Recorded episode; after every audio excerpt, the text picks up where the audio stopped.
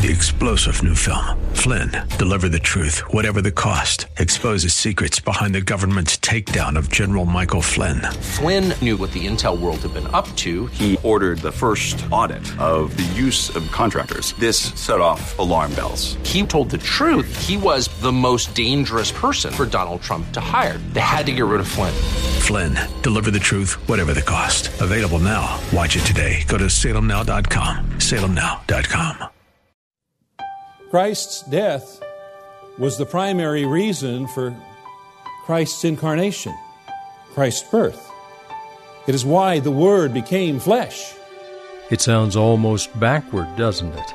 But I guess if you know the beginning from the end, and vice versa, well, then it makes a lot of sense. Welcome to another edition of Study Verse by Verse. Pastor Leighton Sheely, our teacher and the senior pastor at Church of the Highlands in San Bruno, is taking us through the book of John, and we've come to the 12th chapter. You'll pick up where we left off yesterday. If you missed that program, well, you can go back and listen to any of our past broadcasts when you go to the website for Church of the Highlands at highlands.us. That's highlands.us. I'm Mike Trout. And on this Thursday, here's Pastor Layton. Hebrews chapter 2 says, Because God's children are human beings, made of flesh and blood, the Son also became flesh and blood. Became flesh and blood. For only as a human being could he die. And only by dying could he break the power of the devil who had the power of death. The Apostle John said, The Son of God appeared for this purpose to destroy the works of the devil. So Jesus' death was a constant theme in his preaching. In fact, immediately after Peter's confession that Jesus was the Christ, the Son of the living God, Jesus began to show his disciples that he must go to Jerusalem and suffer many things from the elders and chief priests and scribes and be killed and be raised up on the third day. To Nicodemus, Jesus said, As Moses lifted up the serpent in the wilderness, so also must the Son of Man be lifted up. The death of Jesus Christ was also the central theme of the preaching of the apostles. Paul wrote to the Corinthians, For I delivered to you as of first importance what I also received that Christ died for our sins according to the Scripture.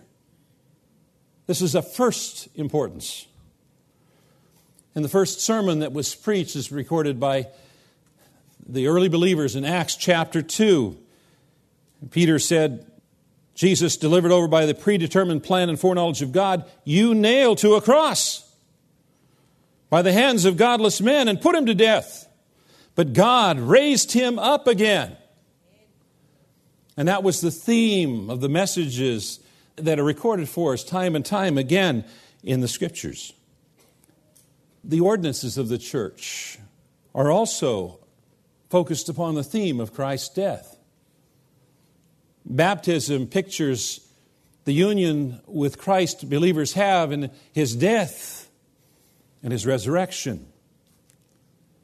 When we partake of the Lord's Supper, we do so proclaiming the Lord's death until he comes again. You see, the death and resurrection of Jesus Christ is the core of the gospel.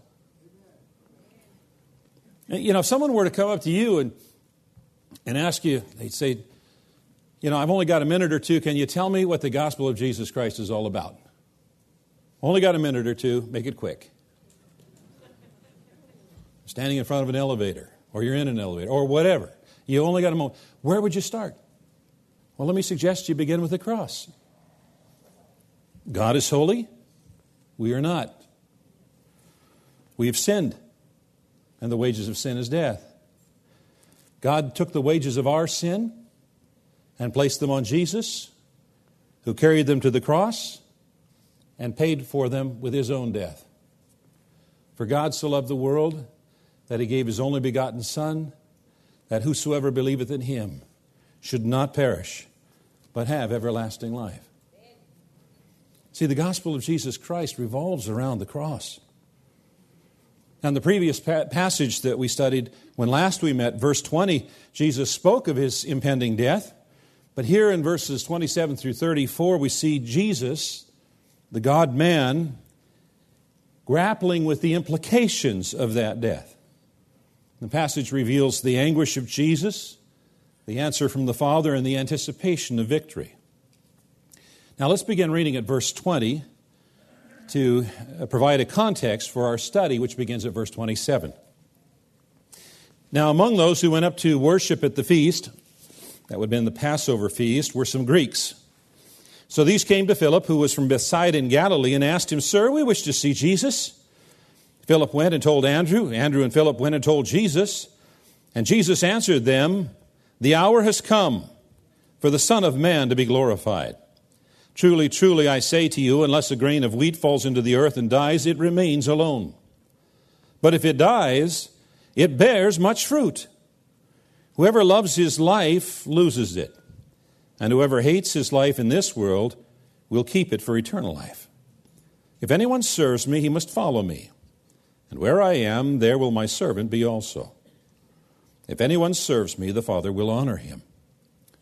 Verse 27 Now, is my soul troubled. And what shall I say? Father, save me from this hour? But for this purpose I've come to this hour. Father, glorify your name. So Jesus said, Now is my soul troubled.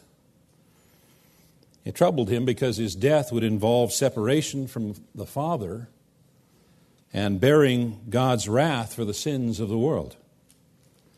Now, troubled translates a form of the verb tarasso, which means to shake or to stir up. It was used to describe what would occasionally happen at the pool of Bethesda.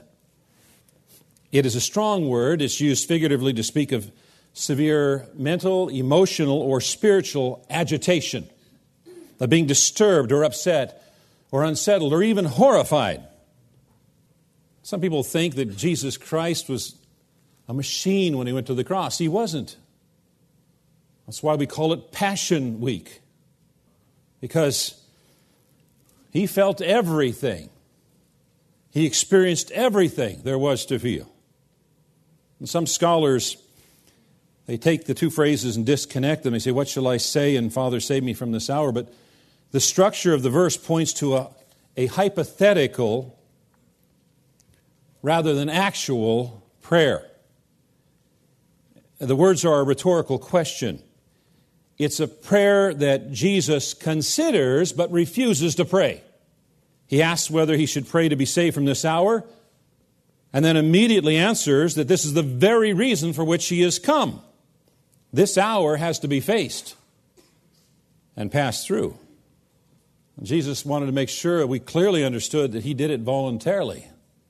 Just a couple of chapters earlier in John chapter 10, Jesus said, The reason my Father loves me is that I lay down my life only to take it up again.